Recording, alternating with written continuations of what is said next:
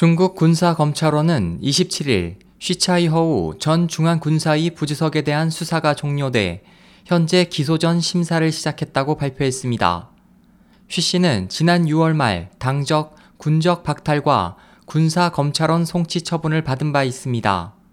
관영 신화사는 28일 수사 단계에서 쉬 씨가 직권을 남용해 타인의 승진에 편의를 봐주고 직접 또는 자신의 가족을 통해 거액의 뇌물을 받은 혐의를 모두 인정했다고 전했습니다.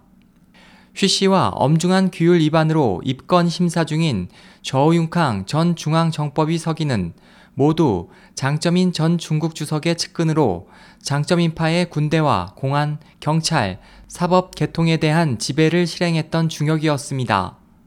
시진핑 정권 하에서 이 두 사람을 포함한 장점인파 일원들이 부패 혐의로 잇따라 실각했습니다. 또 시 주석은 2012년 말 중앙군사위 주석에 취임한 후 쉬 씨가 발탁한 고관들을 교체하는 등 대폭적인 인사이동을 실시했습니다. 쉬 씨에 대한 처분이 발표된 3일째인 지난 7월 2일 장 전 주석은 서둘러 베이징으로 들어가 시 주석과의 면담을 요구했지만 거부된 바 있습니다.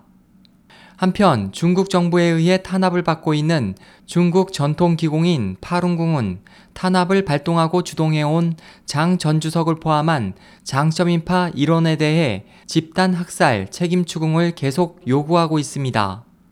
SOH 희망지성 국제방송 홍승일이었습니다.